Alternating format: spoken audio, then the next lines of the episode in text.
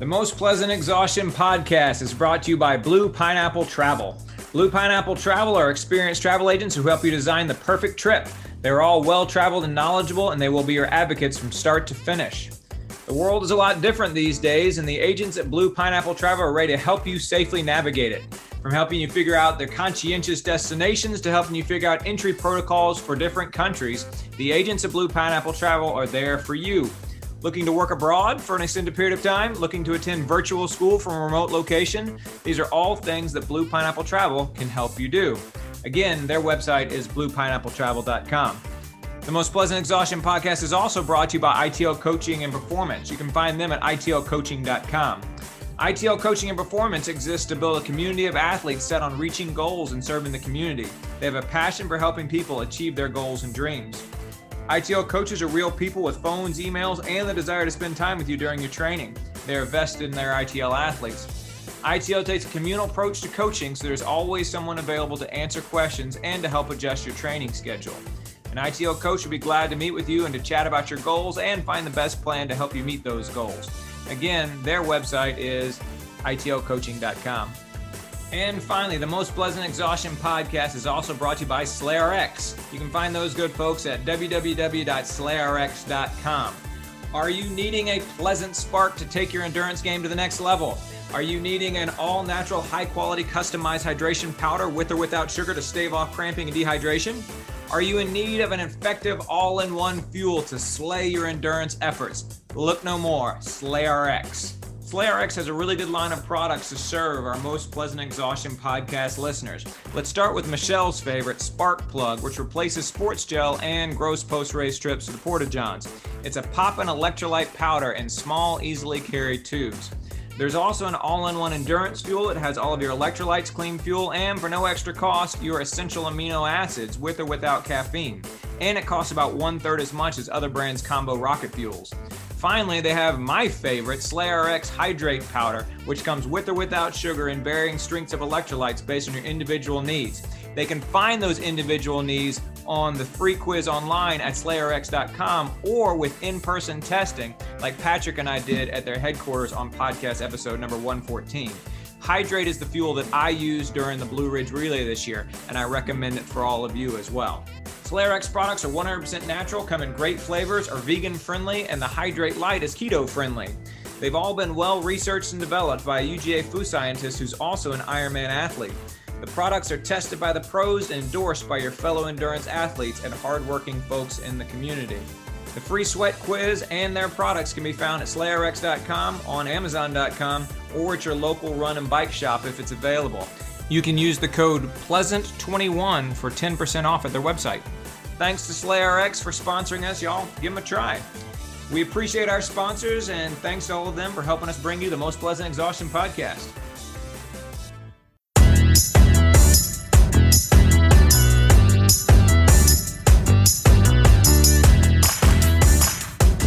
And welcome back to the Most Pleasant Exhaustion podcast, brought to you by I T L Coaching Performance, Blue Pineapple Travel, and SlayerX. My name is George Darden. I'm an endurance athlete and coach in Atlanta, Georgia. I'm a father of twin boys, and I'm a college professor. My name is Michelle Frank. I'm also an endurance athlete here in Atlanta, Georgia. I am a C P A, and I am a mom to three girls. And my name is Eric Hall. I'm an endurance athlete and coach in Raleigh, North Carolina. I'm the father to three teenagers and the husband to a beautiful wife, Melissa. Happy New Year, everybody. It is book review week here on the Most Pleasant Exhaustion podcast. We're going to be talking about Brad Stolberg's The Practice of Groundedness, a transformative path to success that feeds, not crushes your soul. Uh, it was our book of the quarter here for the last quarter, um, and we're going to spend the bulk of our time today talking about that. Before we do, Happy New Year to the two of you. Let's go around the horn real quick. Eric, what's up with you, man? Wow, it's been a, you know, we've had two weeks for things to be up. So, you know it. I've got sort of three things that have been going on. Uh, first thing is I just returned the uh, Merrell M T L Long Skies uh, back to where I purchased them because I, I don't like that shoe. And, um, I have yeah. a really good reason for Ret- not liking it. Returning a pair of shoes is a big deal, is a piece of news for, for this crowd. Right, right. I actually thought, you know what, I can just keep these and just wear them around. And I was like, no, I bought these for a specific purpose to be a, a medium to long run off-road shoe. and they just don't do it. Um, it's something about the way, so it's a full sock shoe, you know, it doesn't really have a tongue. And because of when you, because of the way the forefoot's a little wider than I think it should be to fit my foot. When you, when you bring this, the laces in, it creases under the, the, the forward lace, the, the one that goes straight across the shoe. And that just started digging into the top of my foot. Yeah. So I, okay. I did a, I did a ten mile run in those, and miles seven, eight, nine, and ten, I just, I just started getting angry, and I don't want to be angry while I'm running, 'cause that's kind of my release. And I said, nope, these are going back to the store, because there's, it's, it's a, it's a design flaw. I, I honestly think it's a design flaw.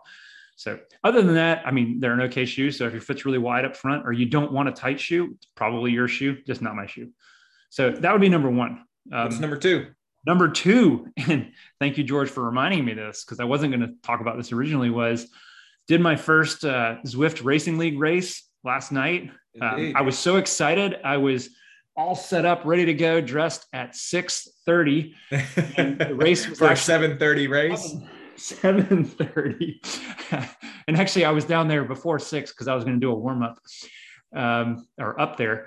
Uh, my, my attic was about thirty-seven degrees, which ended up being optimal temperature for my team, because of the five riders on my team, I finished first. I was so excited. I was able to hang with the front runners, uh, pretty oh, cool. much for the first time ever Good. on Zwift, uh, finished good. ninth out of seventy, I think. Mm-hmm. Um, and I felt in control kind of the whole time. Like I wasn't really, I didn't blow up. I didn't, you know, I, it just, I think all the the training kind of last week um, with the uh, uh, Watopia series got me set up for it. And it just, mm-hmm. things went well. Technology worked, the shoes awesome. worked. You know, we had one guy drop out because his power meter bonked on him. One guy dropped out, or he lost his uh, heart rate monitor during it. Mm-hmm. None of that stuff happened to me. So it was just, it, it was awesome. I, I really good. And I got to do it with two good friends, you know, and then two guys who I've never met before. One guy's in Minneapolis, the other guy's in Texas. I think that's just so cool. It that, is. that that's, that's the way it works. So yeah, it was, it was a lot of fun. Very cool. I was, I was in the same race, but in a different section. And so I was racing at the same time as you were, on the same course as you were, but you and I were not in the same race. I had about ninety people in my section. Uh, you and I both did the B level race, which, uh, which, which is where we are currently placed based upon our power numbers. Um, and I finished, my goal was to, to finish with the front group. And the front group was twenty-two people, and I finished twentieth. So there you go. Um, you answered my, that was going to be my very next question, was how many were in the front group? So twenty-two, twenty-two. And, and hanging with the front group took enough out of me that I didn't have a whole lot left to kick there at the finish. And, and that's just not my strength in, in running or in cycling. So um, for those of, for the listeners who don't understand what we're talking about, Zwift is a online cycling like Michelle maybe online cycling app, and it actually has, let me like know a, when to dive in. It has a world, and it has a race series associated with it, and it's it's pretty it's pretty cool, and it's it's realistic enough that you do have to use real cycling tactics at times. And what what George is mentioning was something I've learned over the past week and a half maybe, is that it is significantly easier to be in a pack of riders, um, and to stay in the front pack of riders can be sig- a significant challenge for sure, especially on the course like last night, because two miles in there's a sprint, and four miles in there's another sprint, and there's three depends- sprints in a row four miles in. Yeah, oh, that was rough. Stretch the group mm-hmm. out, and yeah, and there are varying tactics, and mine is basically sprint through the finish for another twenty to thirty seconds. Yeah. Because yeah. I'm not fast enough to keep up with the guys. Yeah, me neither. Yeah, yeah. I, I'll, I'll add a couple quick things to what you said, because because this is the third season that I've started doing with the uh, the Zwift Racing League. But Zwift has had plenty of races since their inception several years ago, but it was only last year that they actually started having their own specific Zwift Racing League, like uh, the one big racing league in Zwift, um, brought to you by the makers of the platform. And it has seventeen thousand people are, are taking part in the various different competitions and the various levels.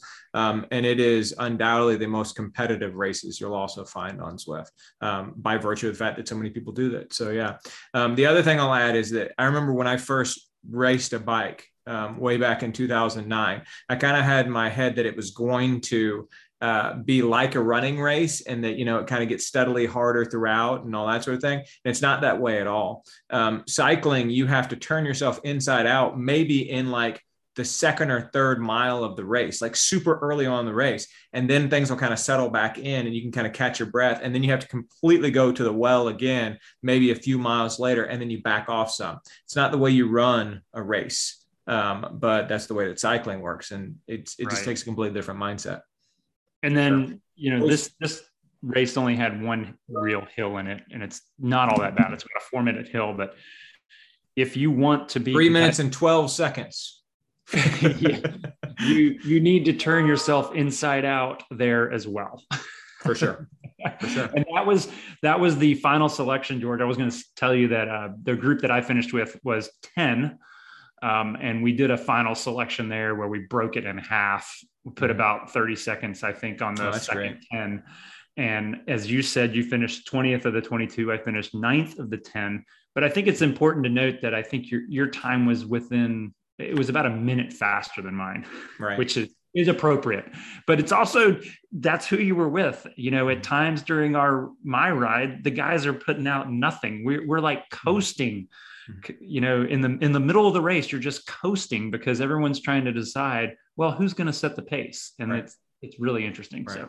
For sure. No, cy- cycling, racing and cycling is much different. It's much more tactical. Um, it's not like running at all. Um, And I've always found that interesting. Uh, what's your number three thing, Eric? Number three thing. I just wanted to put a shout out to my new runner, Carrington. Uh, really excited. She's uh, she's a great runner. I can tell. And, and like most of my runners during COVID, um, I've never met her. Uh, I was actually in the same store as she was, the Fleet Feet store up here. And we didn't realize the two of us were in the store. I was saying hi to Melissa. And she, as I left, she said, wait a minute, I want to meet him. And so we haven't met yet, which is standard, I think. Like I said, during COVID, but I'm just really excited. She's got a great attitude. She's training for her first hundred. Um, and she's also going to run a half and a five K. We found a five K, George, um, to, to set some, to, you know, kind of set her training a little better. So yeah, that's it. Those awesome. Very good. Very good. Michelle, what's up with you? I'm living in the real world over here. I don't have uh, as opposed to this with or virtual, virtual races or anything like that going on. Um, no, I got, Uh, COVID about as close as it can get without actually being in my house, at least to my knowledge. Uh, some kids back to Zoom school and just enjoying the uh, cold weather morning runs. So mm-hmm. yeah, maybe I take that, whatever puts my treadmill on Zwift from you, and then I can join you guys. It's fun, but you got to run, not ride. An, an, an iPad. You, all, all you need is an iPad. There you go. Um, I, I will be happy to let actually, you borrow. Well, my and then, and then not my yeah. iPad anymore. Well, and then you'd also have to something that broadcasts from your treadmill to your iPad. So that's where it starts to get a little bit trickier, but hey, that'd be fun. You and I could go for a virtual run together. You and I have done a couple of real life runs and in real life runs over the yeah. course of the past couple of weeks, and they have been lovely and I have enjoyed them. Thanks. Um, so in addition, so may- yeah, maybe you were like five minutes late last time. And I got nervous that I read the time wrong. Maybe you weren't going to show up, and I was like, I'd have to go by myself. you, you should talk to my friend, Eric, about me being late sometimes for runs. Cause that's something that's a subject he likes Is to bring up. Is this a normal thing? So no, I was just, I was just notably late on one occasion.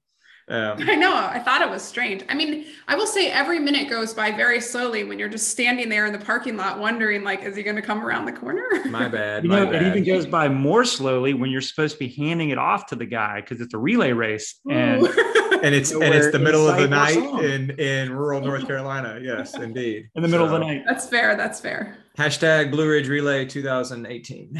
Um, so perhaps I'm kind of astride the two of you because I am spending some time in the virtual world, having done a workout on Zwift today, a running workout on Zwift today, having done a Trainer Road group workout this morning, having done the Zwift race last night. But then also over the weekend, I actually did an in real life uh, half marathon in Columbus, Georgia. Uh, it was one that I had heard about before. It's actually a free race.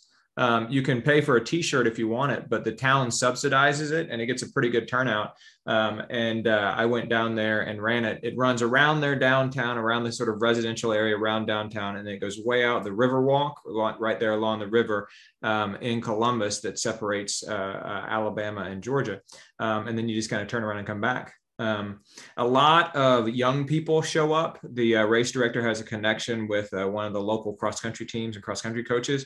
Um, and and uh, so a lot of the top finishers tend to be younger. And so the top five finishers in this race were first place, age second, age seventeen, second place, age seventeen, third place, age forty-seven, fourth place, age nineteen, fifth place, age eighteen. Um, I'll guess, I'll let you guess which one of those I was. Too difficult to choose so, the right answer. So uh, doing my part to bring up the average age of the podium. Right on. Um, all right, we're, uh, we're doing something new here in twenty twenty-two. We're just going to do a few quick hits. I felt like one thing that happened so often in twenty twenty-one is that we would get to the end of the podcast and there's all these things that we had wanted to talk about, be they news or race results or pieces of research or new technology that was just released. And we just didn't really get to talk about it because we spend so much time discussing things, and that's good, and analyzing things, and that's good, that we uh, we sometimes didn't mention some stuff that needed to be mentioned. And so we're going to, to experiment here in twenty twenty-two with uh, at the outside of the podcast, after we go around the horn and hear what's going on in everybody's life, just doing a few quick hits, a few things in case you missed it. So, um, Eric, I think you got the first one, right? So on January sixth at the uh, Spartanian twelve-hour race in Tel Aviv, uh, Lithuanian Alexander Sorokin ran a blistering average of six thirty-one Uh, for twelve hours, six thirty-one uh, minutes per mile for twelve hours. Incredible. Uh, blowing out of the water his previous hundred mile world record, uh, crossing the hundred miles in ten fifty-one and a half, I think. It was eleven fourteen or eleven fifteen. Ah. Now he's he's he's taken it down to ten fifty-one thirty-nine to be exact for hundred miles. Um, and then he went on to uh, beat his previous twelve-hour record um, of one hundred six miles with one hundred ten point two three miles. So in twelve hours, he covered one hundred ten point two three miles, which is about six thirty-one pace, six thirty, six thirty-one. So if you're a if you're an everyday runner running five Ks, that's like a twenty ten, twenty twelve um, five K. He did that thirty-five times in a row. Yeah, that's and incredible. That's just mind boggling. And, you know, a, a six thirty marathon, I'm not sure what that computes to, but he did four of those. Uh, this is, this is mind boggling. And yeah, that's my quick hit.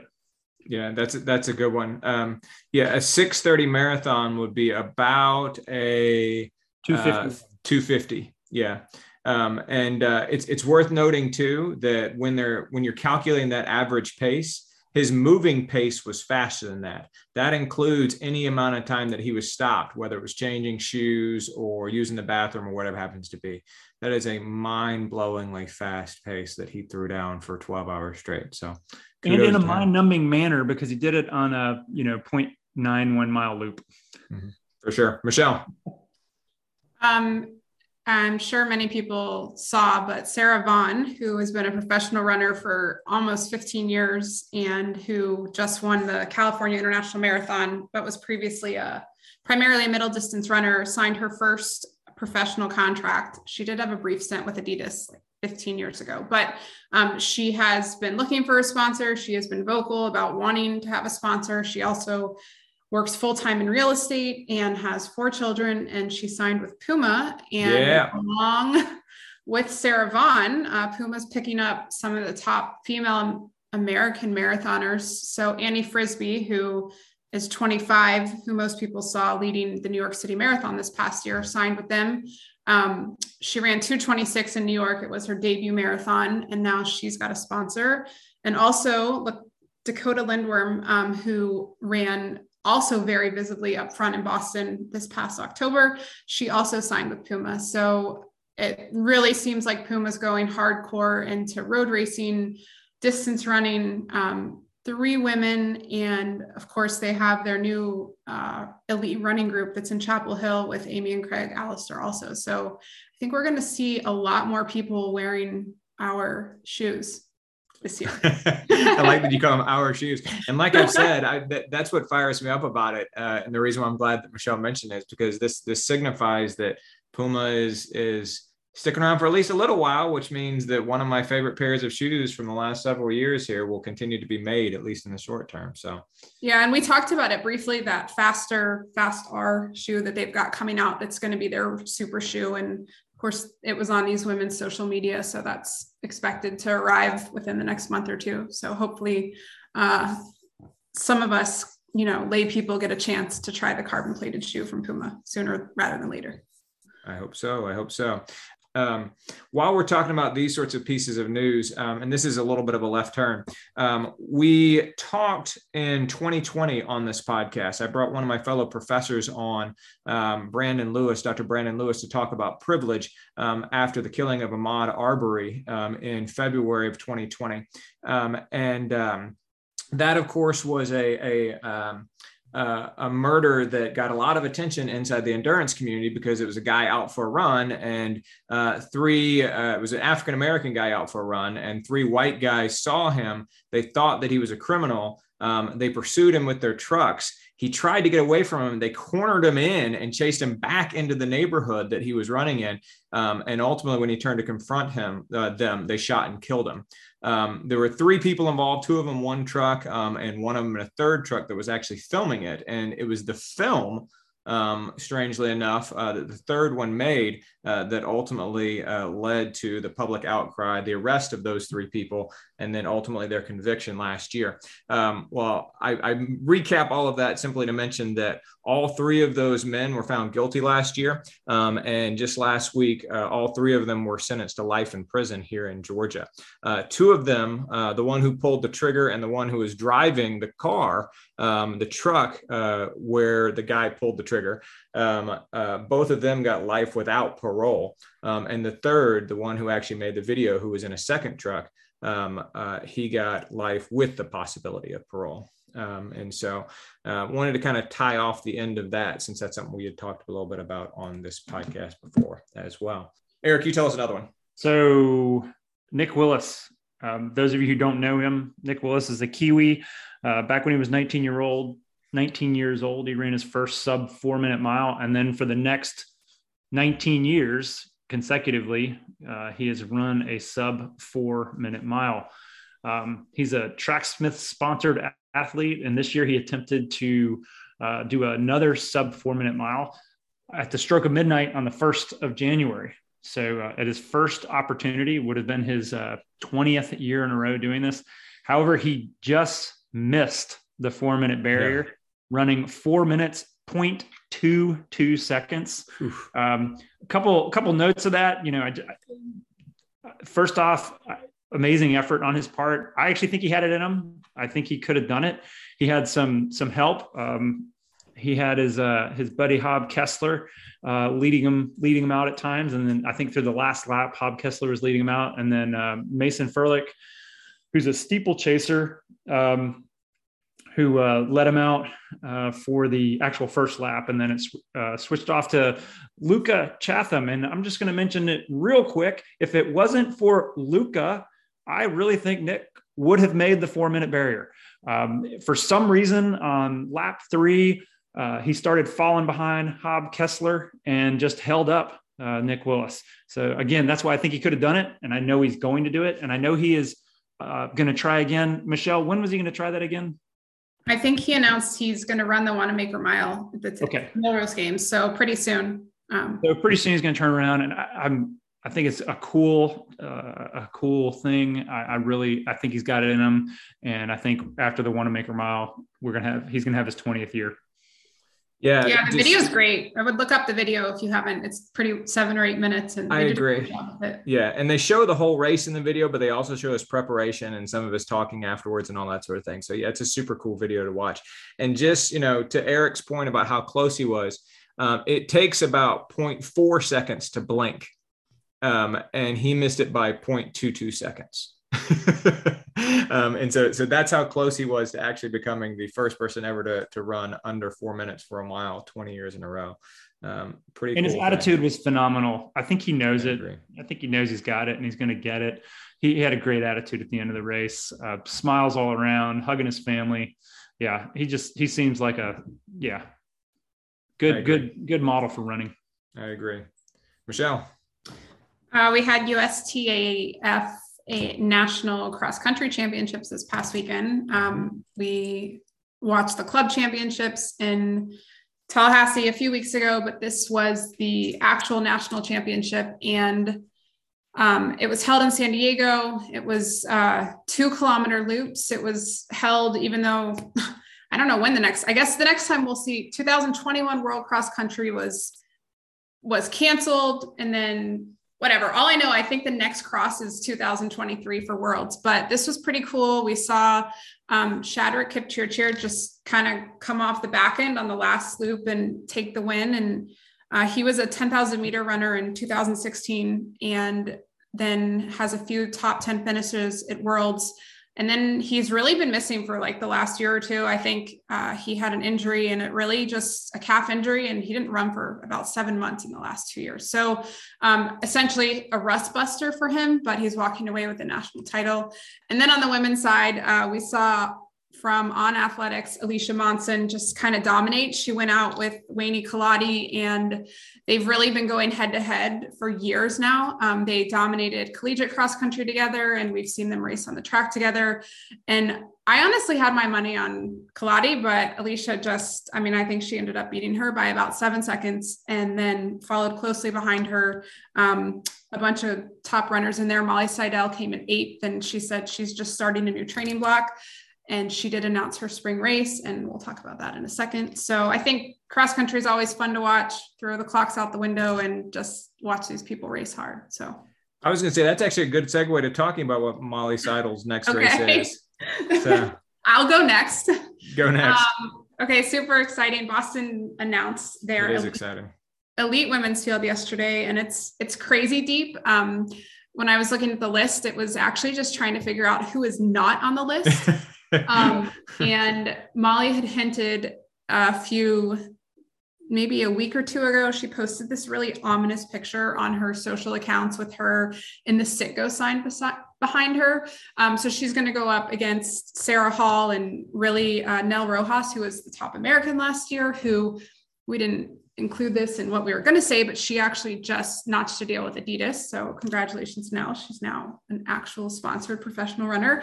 Um, she's going to be there also. And honestly, it's just about every American marathoner that you could think. I think the only names really missing were um, like Lara Thweit and Lindsay Flanagan. And then noticeably absent, you know, somebody like Emily Sisson, who we've seen dominate the marathon, but because the ten K trials for Worlds, which are being held in Eugene, Oregon, are so soon after Boston, I think the people that we've seen run the marathon that are still dabbling between the marathon and the ten K um, that are going to go for the ten K team, we're not likely to see them run a spring marathon, because although I think there's enough time to turn around after Boston and run a good ten K, I don't think they have any time to actually train for the ten K if they're going to actually train for an April marathon. Uh, so it's going to be awesome. I'm really excited. So, yeah, and in addition to uh, the pe- folks that you mentioned, there are four Ethiopian women that have run under two twenty for the marathon that are going to be there. Well, yeah, um, not not to mention. Yeah, sorry, I'm only focusing on the American women. Yeah, I was going to say, other, but but you're leaving um, out some pretty fast people there. It's the fastest marathoners currently in the world right now. I, I think, just to be fair, there is no London in the spring, which is really. Um, for the women that want to run a world marathon major, Boston and London are competing for the pro fields. Who's going to pay more? London's not happening in the spring. And I think that just allowed Boston to, to just load it up. Tokyo, so, Tokyo maybe, is scheduled to happen in the spring, but it's a question.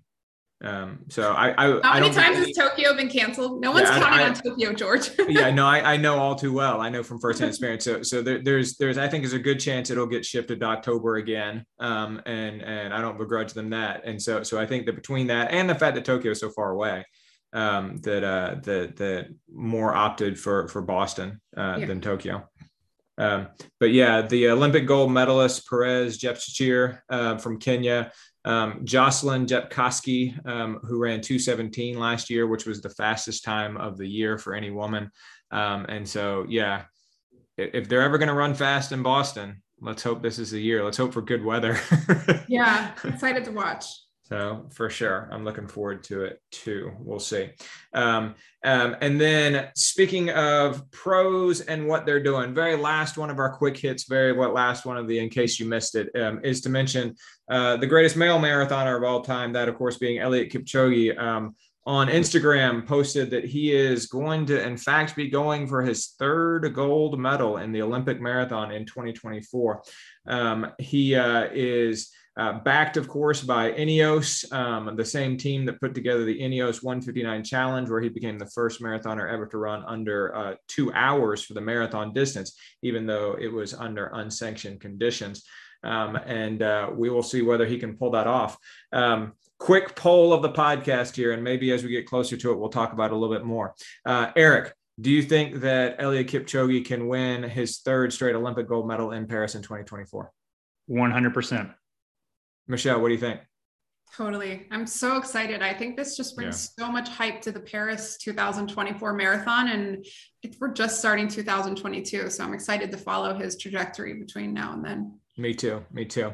Um, yeah. The, the, the dominance that he showed in the twenty twenty Olympic marathon, which of course was held in twenty twenty-one, uh, leaves no reason to believe that he can't win again in twenty twenty-four. All right. Let's talk about the main thing we're going to talk about today here. Brad Stolberg's practice of groundedness. Michelle. I think I, I think we should preface it by saying the three of us read this book kind of all at really different parts of our lives. I dove into it and had planned to dive into it after Boston. And for me, Boston was like a tragedy. No, I'm just kidding. Um, it was, it was just pretty devastating. So when I picked up this book, I felt like I was grasping at straws just about for anything. Um, he starts the book and he defines this term heroic individualism. And I feel like I like screenshotted and cropped it and sent it to both of you guys, but separately, because I wanted to see if you guys thought that sounded like me, because I felt like it sounded like me. And so I, I dove right in feeling like it, it really spoke to me. But yeah. How did I mean, we how did we respond to that text? I don't remember. George, I think you were skeptical. Like you the, the whole time, I think you hesitated to really um kind of like opine on anything until you got further into the book. Like, I think you kept feeling like you just, you hadn't gotten far enough to, to form an opinion or, you know, to give feedback, or maybe you didn't like what he was doing, but you hadn't gotten to the second part yet. Um, and I, I came around, I, I got off on the wrong foot with the book, I guess would yeah. be the way to say it. Um, that, that initially it really rubbed me the wrong way. Um, and, and I kind of figured that by the time we got to the end of it, I would see and appreciate its value. Um, and, and I think I did. Um, I think that's fair to say that, that it was good that I gave it time, um, and I saw its value by the end. But that being said, I think what you just said about coming to it at a particular time, um, I, I have a lot of respect for that and can totally appreciate the fact that, that it hit you right when you need to read it. Yeah. Um, which I think is great. Um, so heroic individualism. Let's talk about that, because because that's like his commentary on what heroic individualism is, is kind of the departure point for the whole book. Um, and and basically, um, he said that it's it's all about holding yourself to these impossibly high standards, um, and then constantly focusing on the gap between what those high standards are and where you are, um, constantly fixating on where you should be, um, according to these potentially impossibly high standards, as opposed to where you actually are. Um, whatever you do, uh, whoever you are, it's not enough. Um, and as a result of that, folks who have this sort of ailment, this Western culture, heroic individualism ailment, uh, they never feel satisfied. Um, and they always, to the point of guilt and shame, uh, feel that they should be working harder. Um, even though it's probably likely that they are exhausted because they're pulled in so many different directions. And so the result is this persistent feeling of unhappiness or burnout, um, or in the case of some people that he talked about, including himself, um, a catastrophe, a breakdown. Um, Michelle, do you think that's a, that describes you? Um, I think, you know, it just describes the general way I've always kind of approached life. So I don't know. I think the part about this that people need to be careful with is that it doesn't mean that you're like this world-class athlete or you're this like C-level exec or anything. It's literally like wherever you are at whatever point on your path, you don't ever feel like it's enough. Like I should be doing X, Y, and Z, and I should be, you know, I should, I'm here, but like, I should be there. So for everybody, that those markers are going to look different, but it's like you internally, how you feel about yourself and kind of where you're holding in this life. And I felt like the part that spoke to me the most is um, just the guilt. And when he talked about guilt, like I feel a lot of guilt. I mean, I think most mother runners, I don't know, I don't usually use that term, but mother you know, runners. It's always a toss up when we, when we get up early in the morning and we go out, and by the time our kids are waking up, we've already done a two or three hour long run and we're tired for the rest of the day, or we're traveling to race. And, um, and then obviously the exhaustion, because you're pulled in so many different directions, and um, burnout. And I mean, he, he is documented, um, you know, extensively about his sudden onset of O C D and the treatment that he went into. So I would say, you know, like I didn't, ex- I didn't experience that, but I definitely probably was on the level of um, like the biggest emotional breakdown I've ever had. So yeah, when I read that, I, I mean, I think the text I sent to Eric was, I said something like, I think this is literally what I've been suffering from, from for, for forty years, but for sure the last fifteen. Mm-hmm. So um, that was almost exactly what you sent to me. Yeah. I just, I, when I read it, I felt like, oh my gosh, somebody sees me. Mm. And I hesitate. I mean, I say this with most, with almost one hundred percent certainty, but also he did coin that term, right? That is his term. I, I actually was going to ask you the same question. I, I think he did. I think he did yeah. because he, he, the, the, the quote he has in the book is, I've come to call this heroic individualism. Yes. Okay. okay.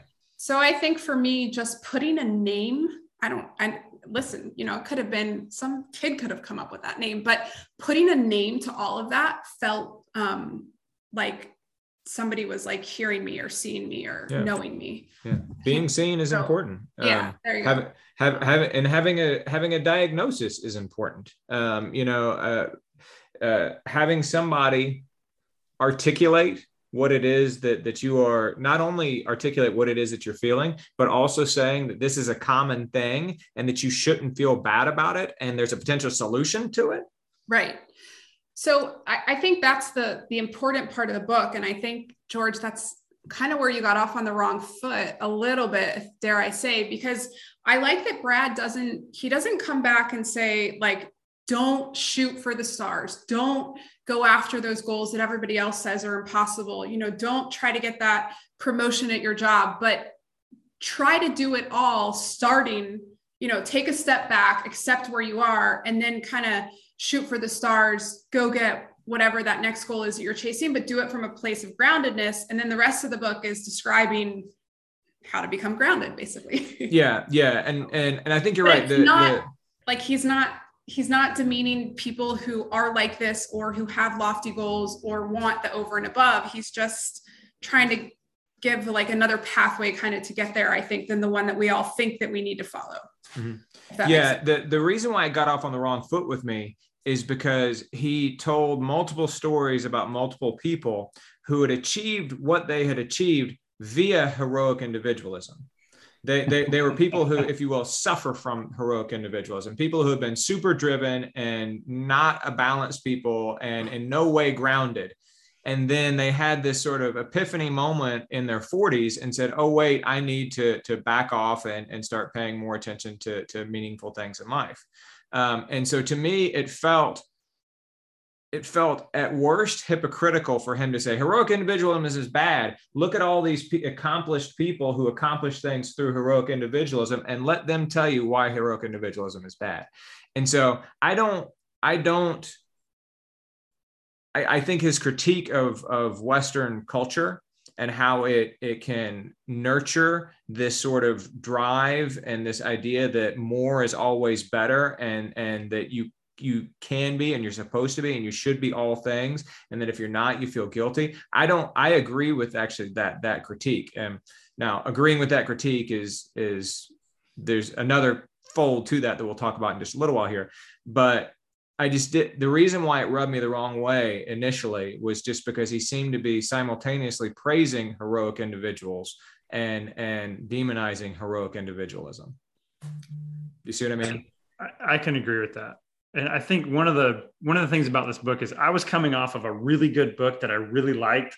And it took me a while to get into this because I really didn't want to read a serious book that kind of comes across as a self-help book, mm. you know? I, so I, I actually delayed getting started in this book for that. But as I read through the book, I noticed something, and I'm going to take the topic of the book out, something that he did in this book that I think everybody should, everybody should think about when they look at a book like this, and spe- specifically this book. He wrote it in a really cool and, um, and I'd say uh, well thought out manner. Unless you're just not really self-aware at all, or you're just that half a percent of people, well, I'll say a, a tenth of a percent of people who get this and already got it, or um, you totally get it, but you're just not ready to do, do any of the things he says in here. Unless you're in those three groups of people, this book will impact you and you'll get into it, because he writes it from multiple perspectives of, look, this is what happened to me, a very personal thing.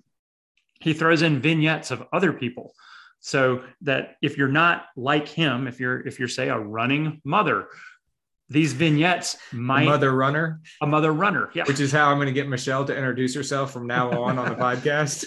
Yeah. So, but those vignettes might pull you in. If you're a C-suite person, those vignettes might pull you in. But then he also does a historical look, you know, uh, how Buddhism, Taoism, these other um, ideas get pulled in. So maybe that's your thing. And then he does a research-based look at it and says, this is what the research says. And I was really impressed with that, because you might not want to hear about Buddhism, Taoism. You might not care about the vignettes, but the research is really cool and impactful. And the way he writes the book, he doesn't, you know, list each one and kind of like tick through them. He mixes it together, and you're constantly looking, okay, well, what, he's going to throw a vignette in here in a second, or where's the, what does the research say? And then that, that comes in. And I thought it was just a really cool way of writing a book. And after I got through the first chapter, I was hooked. Yeah, I think, you know, and, and I think that he did that. And I enjoyed some of that as well. Um, and I had mentioned a few months ago when we were talking about the book that he had he had referenced some Stoics, and that that inspired me to go back oh, yes, and, and definitely and read uh, some Marcus Aurelius that I hadn't read since college. And I enjoyed that, even though it hits much different as a forty-something-year-old, a forty-seven-year-old than it did as a nineteen-year-old. Um, but um, but I, I think that that he did that in part, in large part, not only because those are things that helped him think through it and to articulate it, but also because that was him trying to say, this isn't just my experience. This isn't just what I think. And because it worked for me, it can also work for you. That, that was sort of a, a tool by which he could say, lots of other people have said this. There's research that demonstrates this. There are various philosophical and religious traditions that also reflect these ideas. Um, so that, that somebody like me um, won't look at it and say, well, I'm not Brad Stolberg. That's not necessarily going to work for me, but I'm glad it worked for you, Brad. Um, and so I, I think they did that. I think it's a really difficult needle to thread. Um, I think it's really, really hard to write a book like this um, and to use those personal vignettes. And even if you are still talking about Um, anxious religious uh, traditions or, or philosophical schools of thought, it's still really difficult to not make it sound like, well, this was just kind of your experience, and the way that it works for me might be a little bit different. Um, I might have appreciated a couple more disclaimers there along the way, um, that, that this is what worked for him, and this is what works for the people that he knows and some of the people he knows, but it might not work for everybody. I might have appreciated a couple more disclaimers, but I still thought there was value in the book. But I think he's clear through the book, and we'll get into what he actually talks about, that if this doesn't work for you, try this. Maybe this isn't your approach, but mm-hmm. but think about this. I think yeah. he does that as he goes through the book. And I, I think that's a great way to capture a big audience. And again, if this doesn't apply to you, I'm surprised. Mm-hmm. Yeah. Let's, um, well, so let's talk about, I mean, the, the, idea of heroic individualism. Like we said, he departs from that. And he basically says, this is a phenomenon of Western culture. Um, it's something that we are nurtured to be um, by virtue of our surroundings, by virtue of our environment. Um, and, and he says, okay, so if we want to get out of this heroic individualism, still achieve things, but yet be grounded, be center, get away from those should statements that, that Michelle was talking about before. Um, I should be here. I should be doing this thing. I should be doing that thing. Um, there are six suggestions he makes to how to go about doing that. So, uh, Michelle, you want to start taking us through those? Sure. Um, I just I just want to reiterate really quickly that I think one of the genius points of the book is that he really takes a little bit from everything from like traditional faith-based system, you know, Judaism, Christianity, all the way like Taoism, Buddhism, Stoicism. I mean, a lot of the, we've talked about it before, like the Stoic type of stuff, he's weaving it all together. So like Eric said, it's kind of hard, you know, to get into this book and not like, it's just, there's, this is everything in a sense. So I feel like a lot of people that have read it have been pretty receptive to it, but um, there's six principles. I, and- I, let me, let me, let me interject one quick thing. Sure. Um, I, I would suggest that, that, and this is for both of you, and I'm saying it out loud for myself, and I'm saying it for anybody else who's read it too. If you see an idea in this book that you think is interesting, I would encourage you to actually go to the source material and read that yourself. Um, Because sure. what you take from it might be a little bit different from something that Brad Stolberg takes from it. Because um, there were because there were definitely a couple of times when he mentioned something, I was like, that's not what that is. Um, and and so so um, I think it's fine. Um, and and and I'm not criticize. I'm not going to criticize his interpretations of Marcus Aurelius or Epictetus or whoever. Um, but I am saying that that if you if you if there was a school of thought that he mentioned over and over again, you're like, that's cool. I do I do encourage you to look at his his suggested reading list in the back of it, um, and uh, and and grab yourself a couple of books to to continue your your deeper thinking on these types of issues. But go ahead with the steps there, Michelle. Sure. Um, so the six principles, the first is accept where you are. The second is be present so you can own your attention and energy.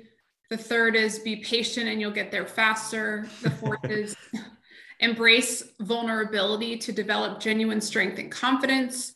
The fifth is to build deep community. And the sixth is to move your body in order to ground your mind. I think the one, you know, that speaks the most to me is um, he talks a lot about, you know, this isn't exactly like one of the principles, but it's more the approach of you, um, you have to get going in order to give yourself a chance to feel better. Like you're not going to just feel better and then kind of get going. Um, so for me, that was, that was basically huge.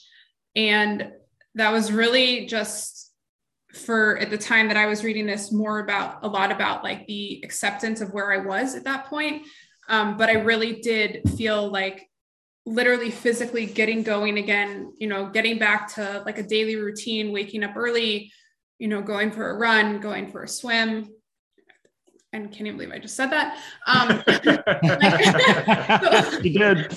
I had to, like, I literally had to just get going, get back to life in order to give myself a chance to, to kind of feel better again. So I just, the one that I, so that's the one that I feel the most, um, like connected to, but the one that I want to, uh, like practice and, and kind of be able to execute better is the be patient and you'll get there faster. Mm-hmm. Um, I am not patient. Like there is no, like on a sliding scale of, you know, zero to five for that. And maybe in like a one and a half, and on my best days, like I might hit a two point seven five or a three. So, so that to me is, I, there is enough evidence that, you know, out there, both in his books and other, other, you know, other stories that have been told and, Um, situations I've been a part of where that just is, that's the one that I feel like the most compelled to work on. So, mm-hmm. Yeah, to me, I felt like the, the second and the third one, the second one was be present and sort of stay in the moment. And then the third one was be patient. Um, I felt like those two went together. Um, and, and, you know, if, if we, if we want to use, you know, the metaphor of running, Um, we certainly can, because you can't get fit, you can't get ready for a marathon in a day or in a week. Um, you have to do the workout that's in front of you, um, get it done, do it to the best of your ability, accomplish whatever the goals of the workout are, um, and then wait until tomorrow and then do it again. Um, and steadily over time, over the course of weeks and months and even years, you'll eventually get to, to whatever it is you want to do. Um, and so, so I feel like those two kind of go together. Um, I think that, that um, in there, um, you know, you're talking about getting going.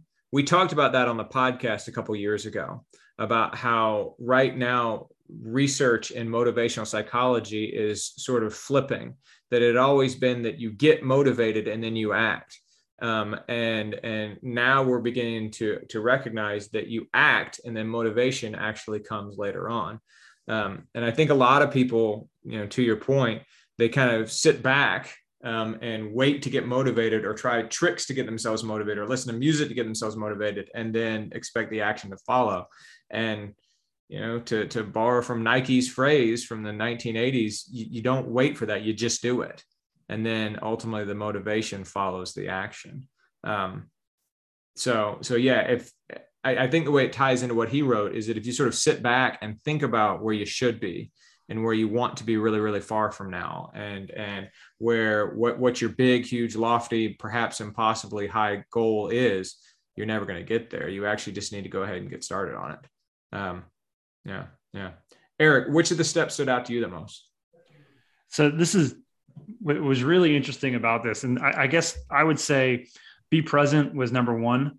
Hmm. And um, I think the patient and vulnerability ones were number two and three for me. So the, the be present, one of the things that set me up for this, you know, we, we talk about Michelle kind of being primed for the book by what was going on in her life. And definitely, I agree with that. What's funny was the be present one, though. I had just watched that Netflix movie, uh, The Social Dilemma. Mm. And The Social Dilemma is a, a large part of it is about us getting caught up in all these social network tools and getting caught in rabbit holes and losing hours of our time watching TikTok videos or whatever. And I've always had an issue with those tools that are out there, and I've tried to limit them. But after watching that, I turned my phone into a very quiet tool, mm-hmm. no notifications. Um, it, it doesn't even ring um, unless it's my wife or one of my kids calling me or, or my parents. Uh, it's, it's, I, I got all of that distraction out. And then in my work life, I said, I'm checking my email once a day. Not, I'm not doing the constant email check. And I, I did a couple other little things at work that I sort of picked up out of that. And my point is, when I read the Be Present part of this book, I was like, this is exactly what I have just started working on. And I was so primed for it because I have found that during the day, I just don't look at my email. I'm not picking up my phone and reading one or two messages. At the end of the day, I'm reading fifty-two messages that came through that are all very funny, but it's through our our Blue Ridge Relay chat group. They're all very funny, but it takes me about two minutes. Whereas throughout the day, had I checked those fifty-two minute, those fifty-two messages, it probably would have taken fifteen minutes of just picking up the phone and looking at all that. So I saw this like joining of those two, uh, those things, the Social Dilemma movie and the book. And I was like, man, this stuff is not only good, it works. And then he took it like two more levels. He made it deeper. And I was like, so it was kind of, I felt like that's really applicable, but I also felt like I was on track with that one. Like, okay, I'm, I'm figuring this one out. When I got to the be patient one, I felt like I was, I was being talked to by one of my Navy captains and, and, and, or my high school running coach or, uh, or my running friends, because they watched me do the, I go through these cycles of just destroying myself, trying to get ready for something. And then I'm surprised that it doesn't turn out the way it should.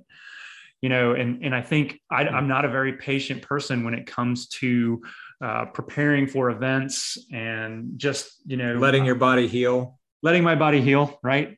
And honestly, that was one of the, you know, it's one of my twenty twenty-two goals is rest more. Mm-hmm. Um, so that one hit me like a ton of bricks. And when I mentioned one of my captains back from the Navy, uh, I was in uh, Navy nuclear submarines, and I had this captain one time and he said, Eric, slow is fast.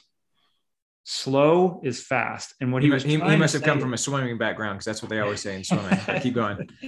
Yeah. Well, well, in our world, it was if you screw up, we're going to stop and we're going to have this big critique, and it's going to take hours and hours and hours. And then you're going to, instead of saving that fifteen minutes you would have saved, it's going to take six hours or, or more to figure out what happened. And then we get to go start over again. So his thing was slow is fast. You won't make mistakes and you just keep getting to plug forward. Swimming is the same way. I agree, George. Slow is fast. A good strong stroke, a smooth stroke. The, the Olympic swimmers don't look frenetic when they're swimming. They look very smooth. So I think that really hit me. And it was a great time again, because I'm coming off an injury. I'm a little frustrated because I'm pushing myself too hard. And then we just talked about at the beginning of the podcast, I did not ride with you guys on Sunday because I knew it was the wrong thing to do. I went for a nice, relaxing run. I took Monday completely off, and Tuesday I went and smashed that race. For me, that was a smash, and I needed that. I needed to see that, you know, performance level after really, I hadn't run, I ran twice in two weeks because I needed to give my legs a break, and I took, took a rest. So I, I was like, you know, I think that really aligns with that patience. Um, be patient and you'll get there faster. You don't always have to be moving.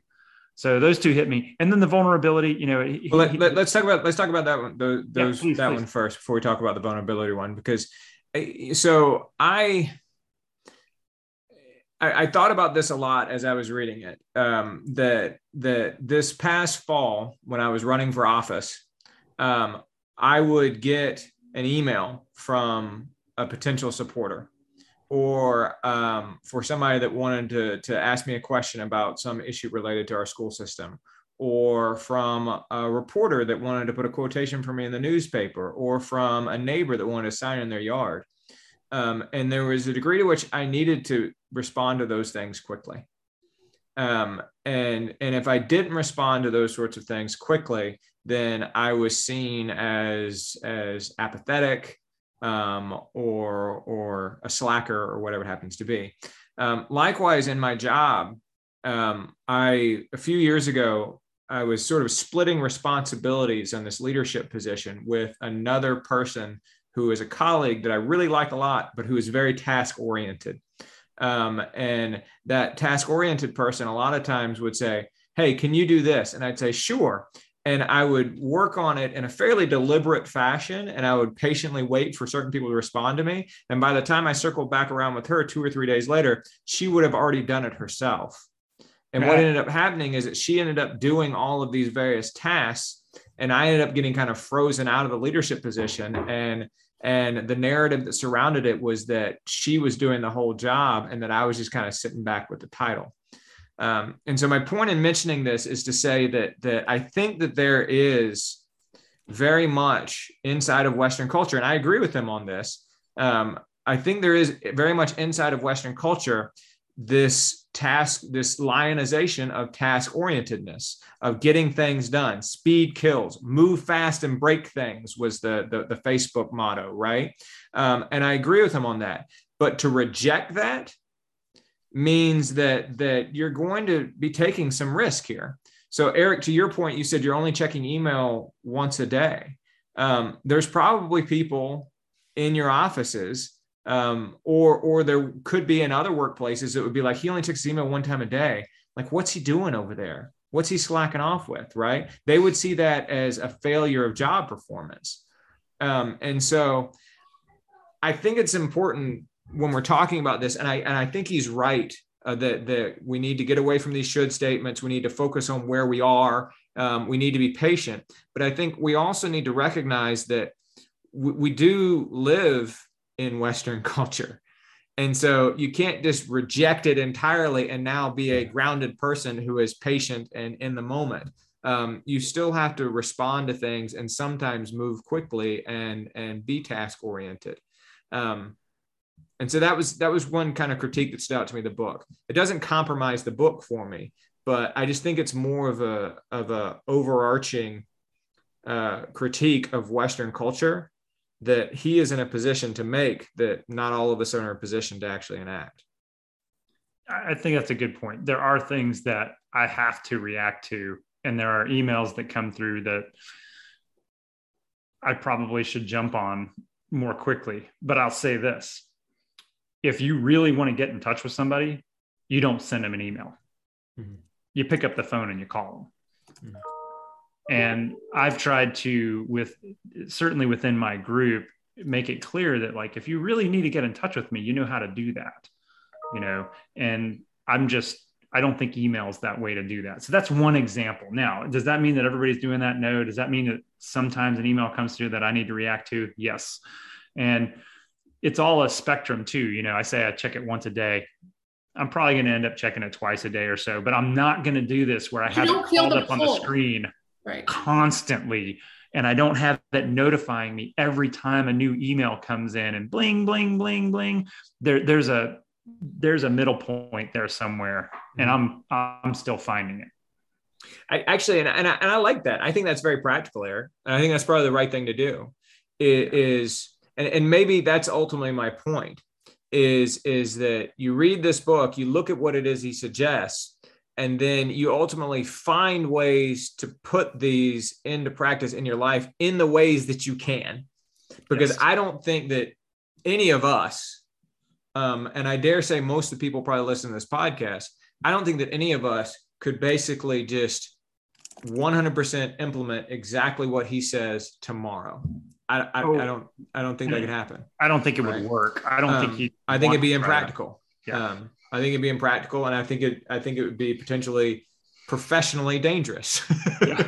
for some of I, us, you know. I will touch on um, something you said though, and, and it's in his division, in his definition of heroic individualism.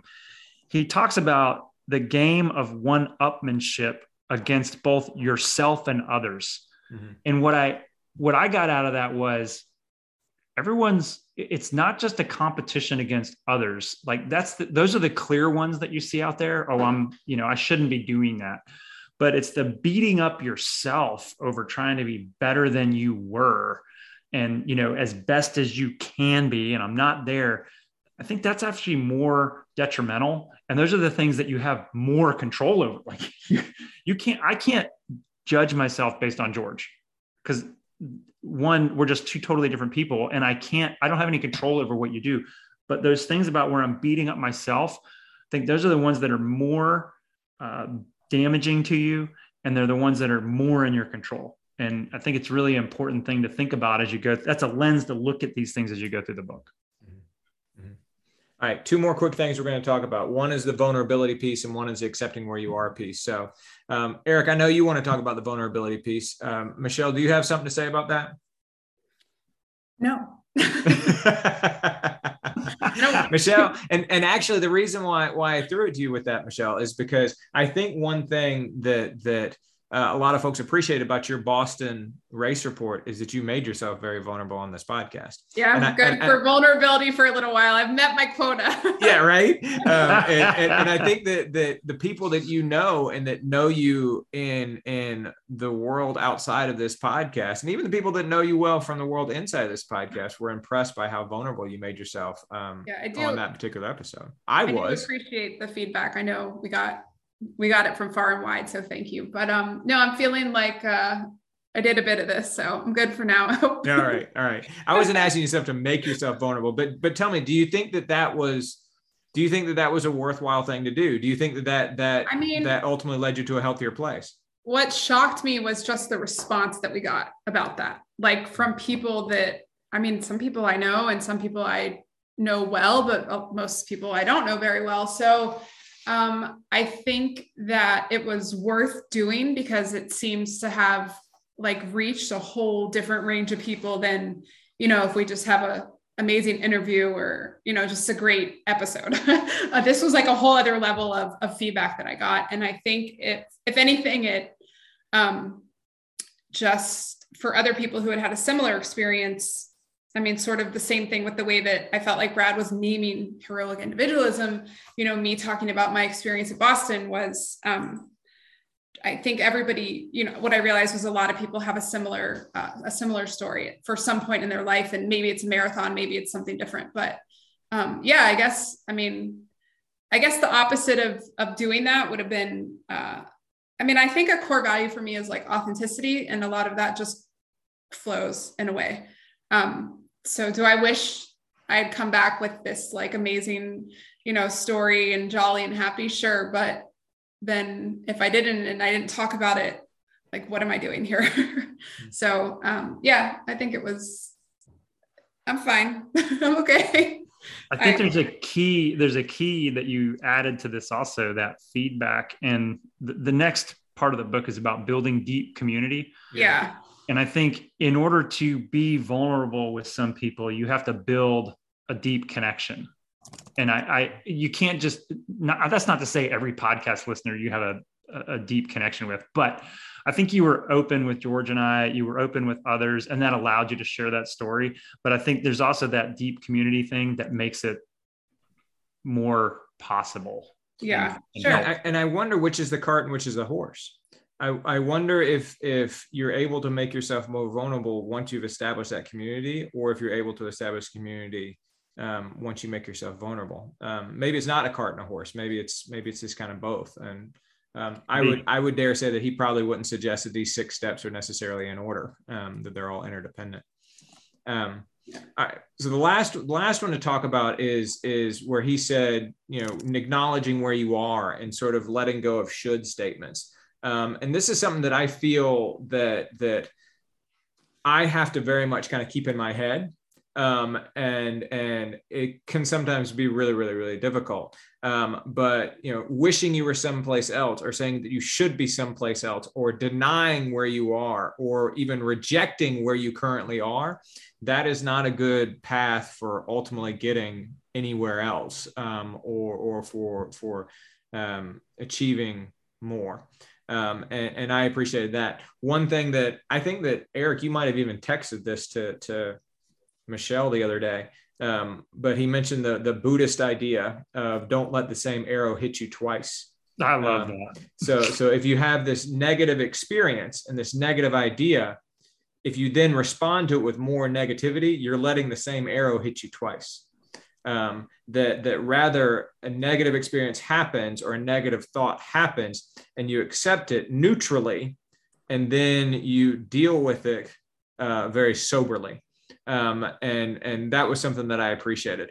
Um, if you let it send you into a, a spiral, then you might be letting it hit you over and over and over and over and over and over again. Um, yeah. So, yeah, yeah. If, um, if I could make just one, and maybe this is, this is my final thought. I'll go ahead and say this might be my final thought, because I, I don't want to take this too far, but there are other resources out there that touch on these same things. And, and this was another thing that primed me for this. And I'm always talking about other podcasts because I listen to them, but the Running Rogue podcast, uh, Chris McClung's podcast, episode two fifty-six, he talks about the Running Rogue way. And he has this, this, it's basically his philosophy, but it was, it killed me because I went back and I had taken notes on this when he was, when I was listening to this. And one of them was do the work, be consistent. And another one was miles matter. If you don't think that's patience, then I don't know what is patience. Um, must go slow to go fast. He actually has those exact words in there. Mm-hmm. Um, and then another one was find strength in the team. And he talks about, you know, uh, basically being part of the team, not running just for yourself, but running for the team. And I, I said to myself, these are, this is two thirds of what Stolberg is talking about in his book. And this was Chris McClung's podcast. So I think there's other things out and, there. And, and he's, he's speaking physiologically as well. And, yes. and so, so once again, proving that running is the all time great metaphor for life. Yes, it is. And that would be my final thought. Thank you, George. That's a great final thought. Michelle, what's your final thought? Um, thanks for reading the book. I feel like I lost uh, maybe a little bit of, well, you told me my credibility was pretty low now for books of the quarter. So, you know, I think it was a, a switch in a genre for us, but um, it definitely sparked some great conversation along the way, even if it frustrated George and Eric. It took a no, while. To I, I, I don't mind being frustrated at times. I I, I like being challenged. Um, I, I, I like being forced to think about things more deeply and, and to step outside of myself. Um, and so so so I certainly don't mind that, even if sometimes it can be a little bit maddening. Um, so next week, this will be my final thought. Uh, when we come back with you next week, we will let you know what our book of the quarter for the first quarter of twenty twenty-two is. We've discussed a few titles amongst ourselves, but we got to uh, make sure that we are all on the same page. Um, so, uh, so be sure to tune in for that. Michelle, thanks for being here. All right. Have a good afternoon, guys. You too. Eric, thanks for being here. Anytime, George. Enjoyed it. Thanks, everybody. Thanks again for listening to the Most Pleasant Exhaustion podcast. You can find us on Facebook at facebook.com slash pleasant podcast, on Twitter at pleasant podcast, or on Instagram, Most Pleasant Exhaustion. We're available on Stitcher, SoundCloud, Apple Podcast, or Spotify, so share us with your friends. Don't forget that we're sponsored by I T L Coaching and Performance, who you can find at I T L coaching dot com, on Twitter at I T L coaching, on Facebook at facebook.com slash I T L coaching performance, and on Instagram, I T L coaching. We're also sponsored by Blue Pineapple Travel, blue pineapple travel dot com, facebook.com slash bluepineappletravel, and on Instagram, Blue Pineapple Travel. And finally, don't forget we're sponsored by SlayRx. That's slay r x dot com, facebook.com slash here for SlayRx, that's the number four, SlayRx, Twitter at official SlayRx, and Instagram here for SlayRx, the number four SlayRx. Discount code pleasant twenty-one. On behalf of Michelle Frank, Patrick Ollinger, and Eric Hall, I'm George Darden. Thanks for listening to the Most Pleasant Exhaustion podcast. See you next time.